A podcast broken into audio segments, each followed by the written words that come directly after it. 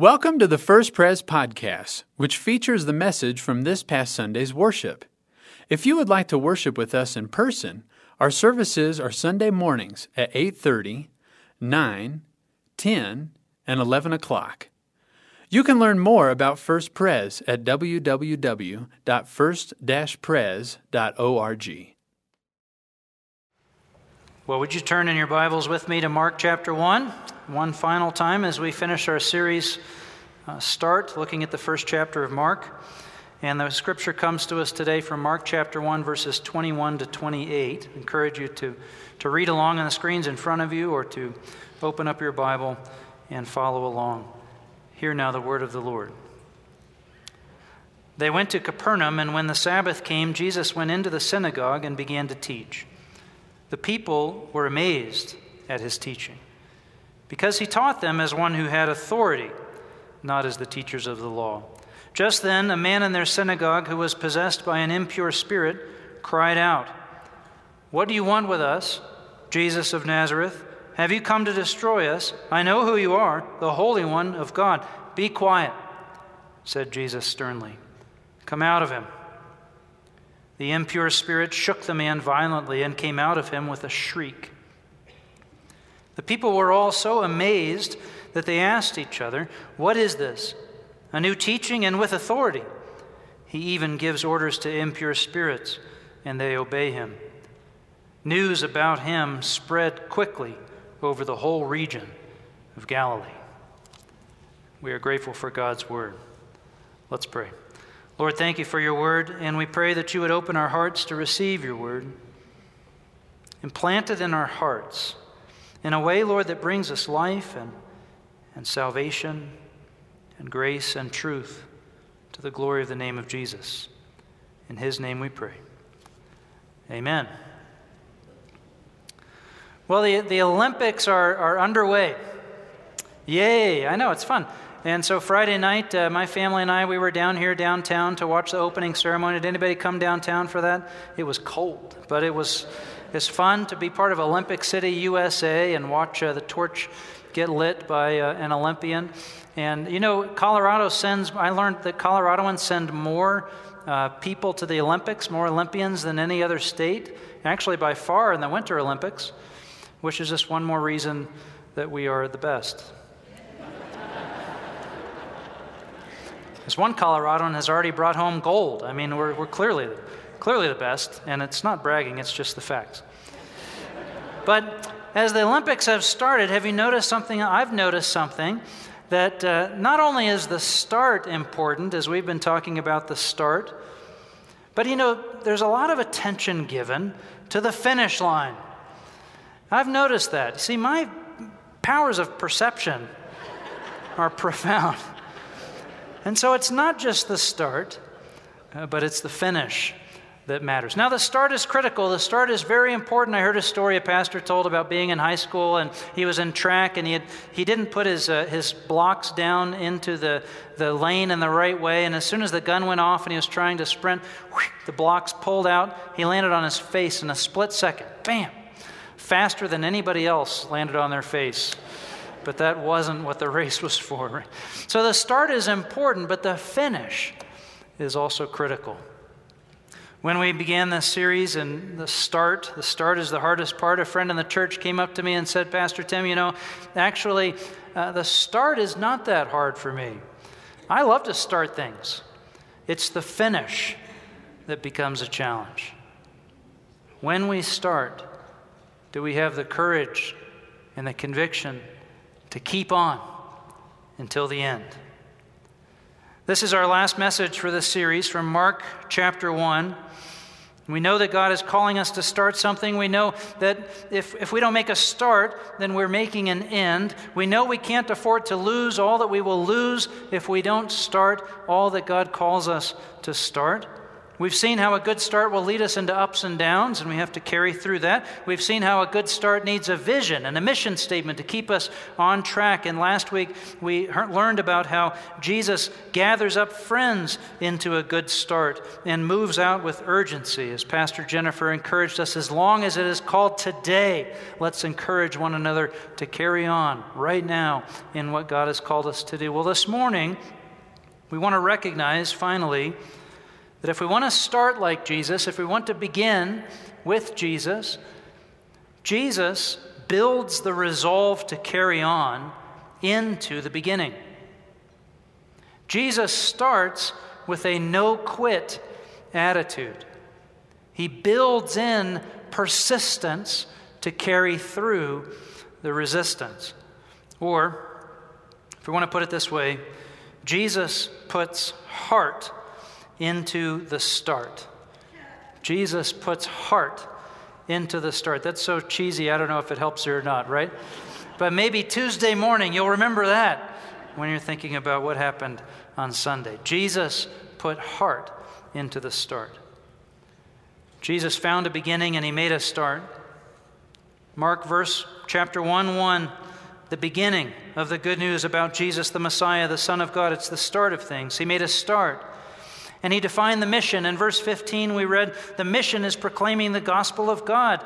Jesus said, The time has come. The kingdom of God has come near. Repent and believe the good news. And now we see that Jesus has called others forward into this mission, into this beginning, and they start in earnest to teach, to proclaim, to explain the kingdom of God, the truth. And Jesus walks into a synagogue in Capernaum. Now, synagogues were not temples. There was only one temple, that was in Jerusalem. Synagogues were places where the people of God would gather and they would pray and, and they would read the Torah together and encourage one another in the Word of God. And they would think about and remember what was happening in Jerusalem at the temple. But it wasn't a temple, it was a gathering place. And Jesus came in and he stood up and he began to teach.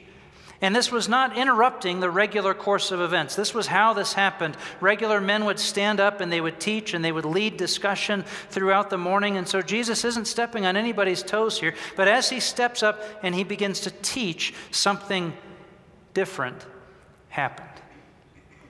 Look at verses uh, 21, 22. They went to Capernaum, and when the Sabbath came, Jesus went into the synagogue and began to teach. And the people were amazed at his teaching because he taught them as one who had authority, not as the teachers of the law. Jesus is making a beginning. He, he had taught a little bit to people around the baptism, baptism in the Jordan, people who uh, enjoyed what he said, and now he begins to preach where he's going to meet some resistance. And as he stood to teach, something happened. There was authority the people were amazed, it says, because Jesus taught them as one who had authority and not as teachers of the law. They were amazed. Now, they had heard teaching before. Why were they amazed at Jesus? They were amazed because Jesus taught the Word of God with what? Say it with me authority. You see, and it says, not as the scribes, not as the teachers of the law. They had heard scribes before, and they had heard others before, but Jesus was doing something different. You see, there are some who teach you the Bible, and, and they just tell you what's in the Bible, and they believe they've done their job. That's what's there, that's what's in it, that's it. And then there are others who will teach you in well intentioned ways. They'll, they'll teach you the six steps to, to living the good life, you know, and they'll sprinkle a few scriptures on top of that. Just to help you along the way. Jesus is different. Jesus teaches the Word with authority. And what happens to the people when they see that is they're amazed. They've never experienced this. So I want to give us four ideas about why did Jesus teach with authority before we go on to talk about beginning with resolve to finish. Four reasons why Jesus taught with authority. You see the people they had heard the scribes teach before, they had heard charlatans teach before, but when Jesus opened his mouth it was totally different. They've never seen that before. He taught with authority. Here's four reasons. Number 1, Jesus teaching applies to life. Somehow, when Jesus opened up the Word of God and when he began to speak, the people had the feeling that this applies to my life. This matters to me. Jesus taught with application. It wasn't just an empty academic exercise. In another gospel, the Gospel of Matthew, when people were in the same way, they were amazed at Jesus' teaching with authority. He told them, Matthew 7, verse 24, Therefore, everyone who hears these words of mine and what puts them into practice is like a wise man who built his house on the rock. Jesus teaches with application. When he teaches, you don't just hear, you do. He teaches with authority. Number two, Jesus' teaching makes a difference. Why does he have an authority that resonates? Jesus' teaching makes a difference. The ideas, the words, the, the preaching of Jesus makes an impact on the community. The world starts to change when his ideas are spoken. It makes a difference. Number three, Jesus speaks with authority because Jesus' teaching has spiritual power. And now look ahead, read ahead in the passage. We look at verse 23. Just then, a man in their synagogue, a man they knew, was with them in the community. When Jesus began to teach, just then, a man in the synagogue uh, who was possessed by an impure spirit cried out. What he says What do you want with us, Jesus of Nazareth? Have you come to destroy us? I know who you are. You're the Holy One of God. He says, Who are you coming at me in these spiritual places? And Jesus says, Be quiet, come out of him. Who's he talking to? He's not talking to the man, he's talking to the impure spirit that has captured this man's mind, his life, and made his life a living terror. Jesus' teaching has power in realms that you and I fear that we do not. Jesus has power to win spiritual battles. His teaching has power in spiritual places. The Word of God never returns void. It does exactly what God has sent it out to do. Jesus' teaching has authority because it resonates in spiritual places. Number four, Jesus' teaching sets people free. Never forget that.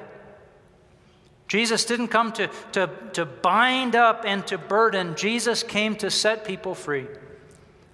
If you're wrestling right now with some teaching of Jesus and you have not yet come to understand how that teaching of Jesus sets you free, then listen, you're not done wrestling with that teaching of Jesus because all of Jesus' teaching sets you free.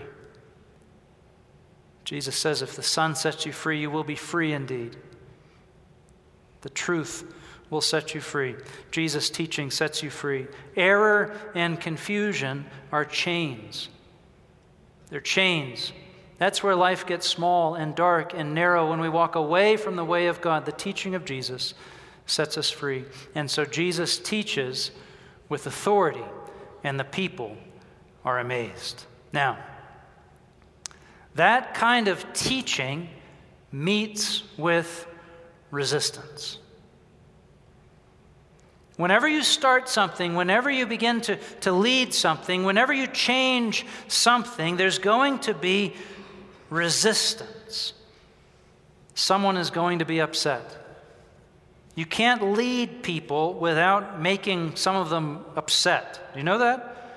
Just decide I'm either going to lead or, or not but don't lead thinking that you won't make people upset.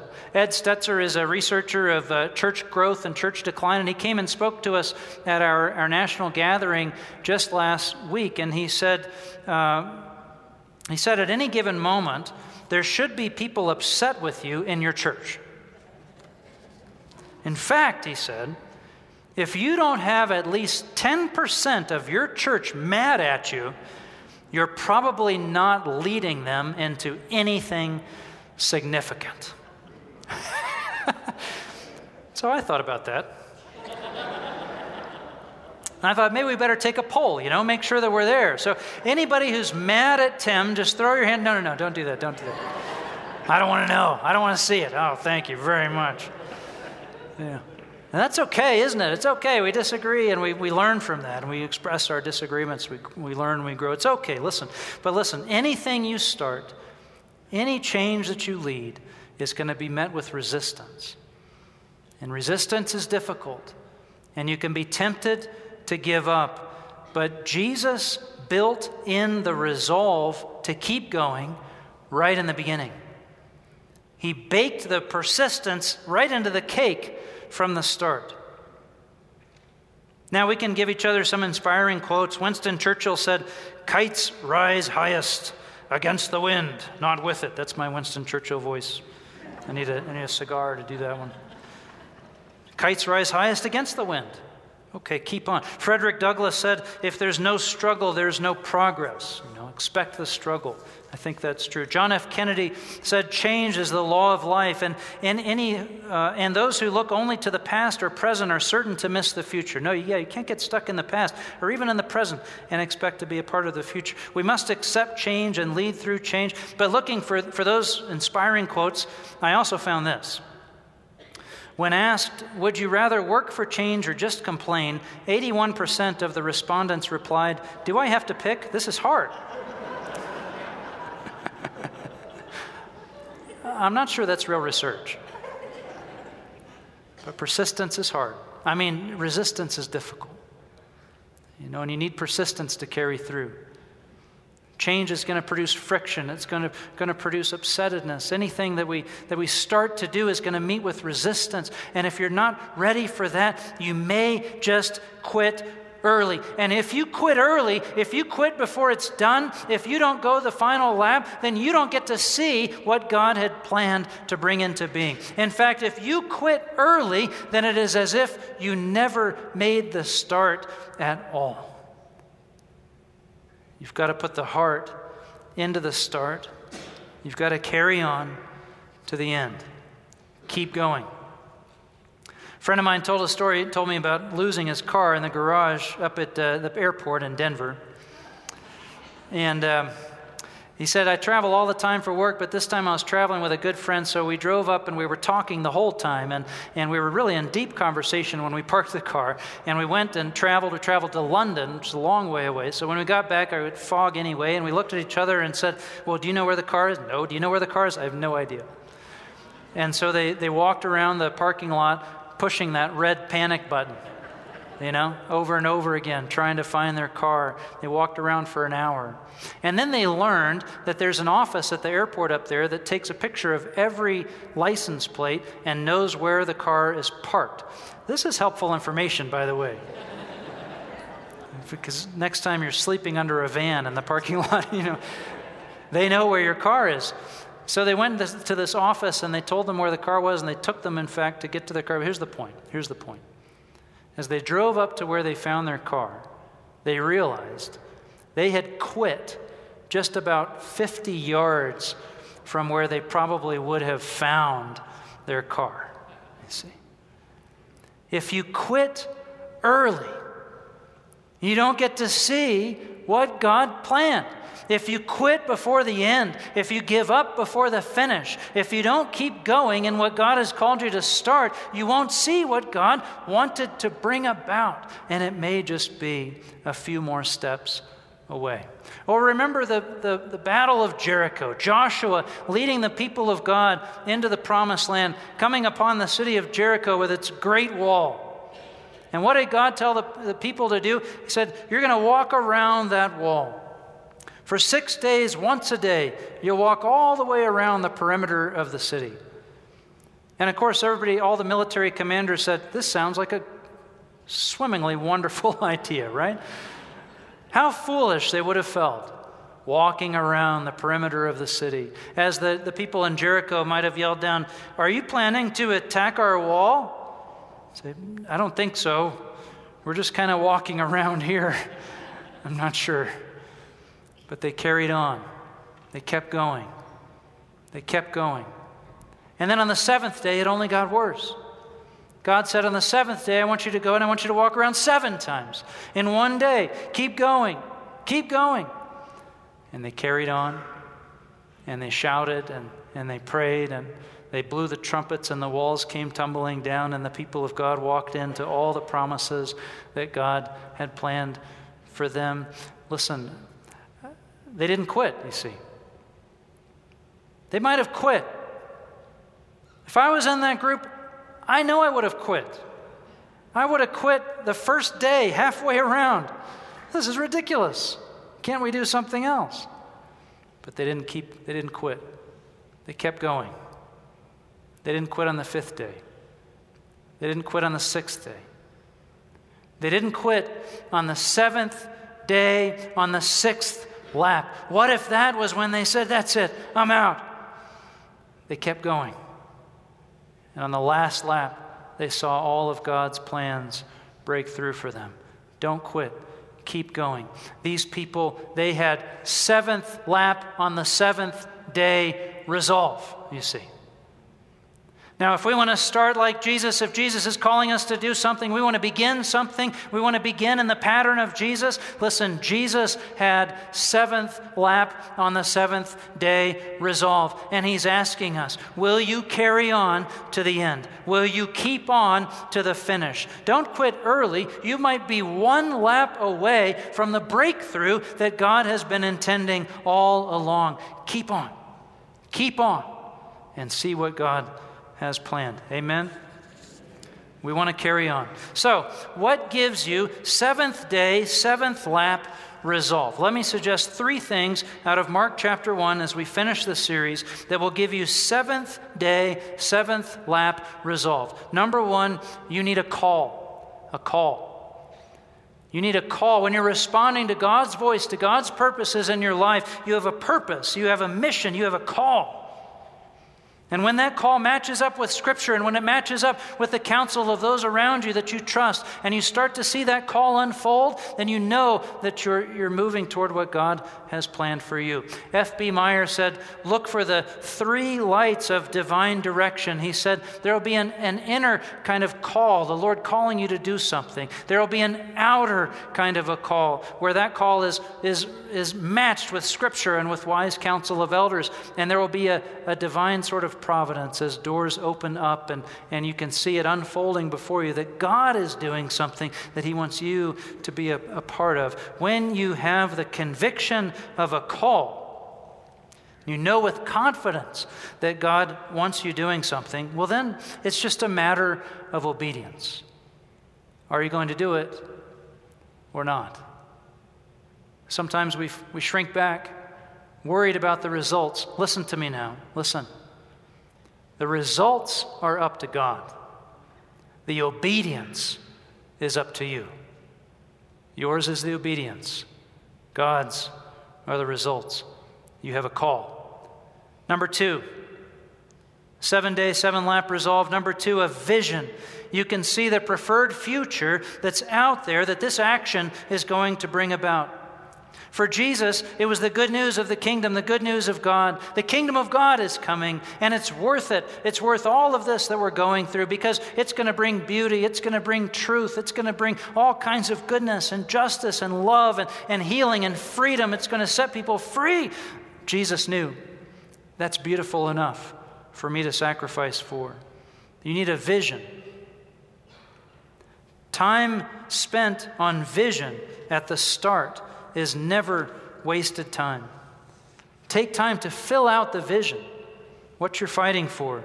Smell it, taste it, you know, roll around in it. It's going to be good. It's going to be worth the sacrifice. How do you bake hard into the start like Jesus? Have a call, have a vision, and third, go with friends. Go together. Walk together. Friends can give you the energy the persistence to carry on past the resistance. Mark Batterson is a pastor in D.C., and he, he writes a lot about one particular uh, figure in the Old Testament, one of David's mighty men named Benaiah.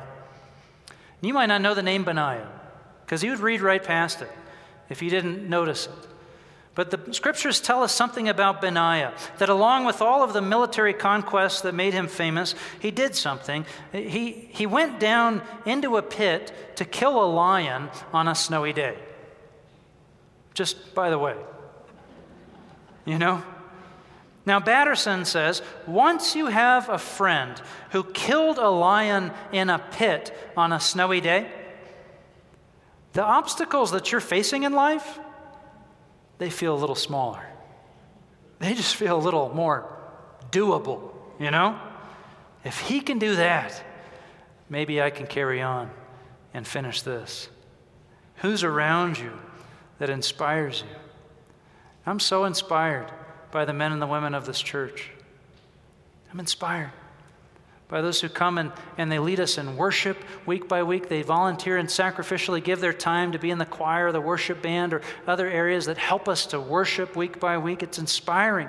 I'm inspired by people who teach the Word of God to, to, to others, to men and women and children all throughout this church. Even some of them with great responsibilities all week long, they sacrifice to prepare to teach the Word of God to the people of God on Sunday mornings. It's beautiful, it's inspiring.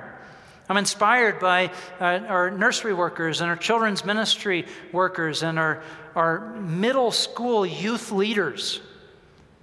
Come on, right? I mean, oh, thank you. That's inspiring.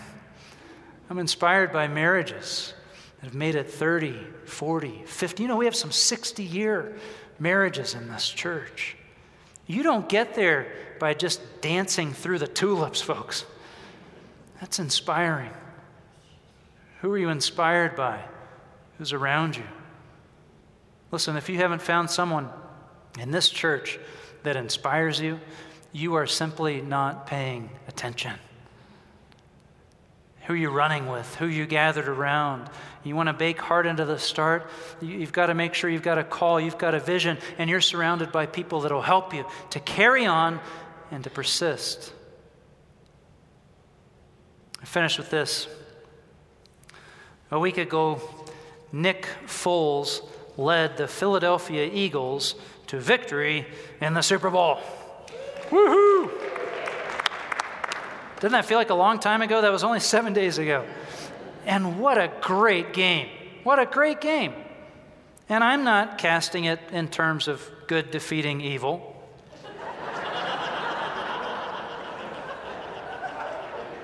Because it speaks for itself. but Nick Foles, Nick Foles, believer, child of God, loves Jesus, you know? And he wanted everyone to know that's what it's about for me.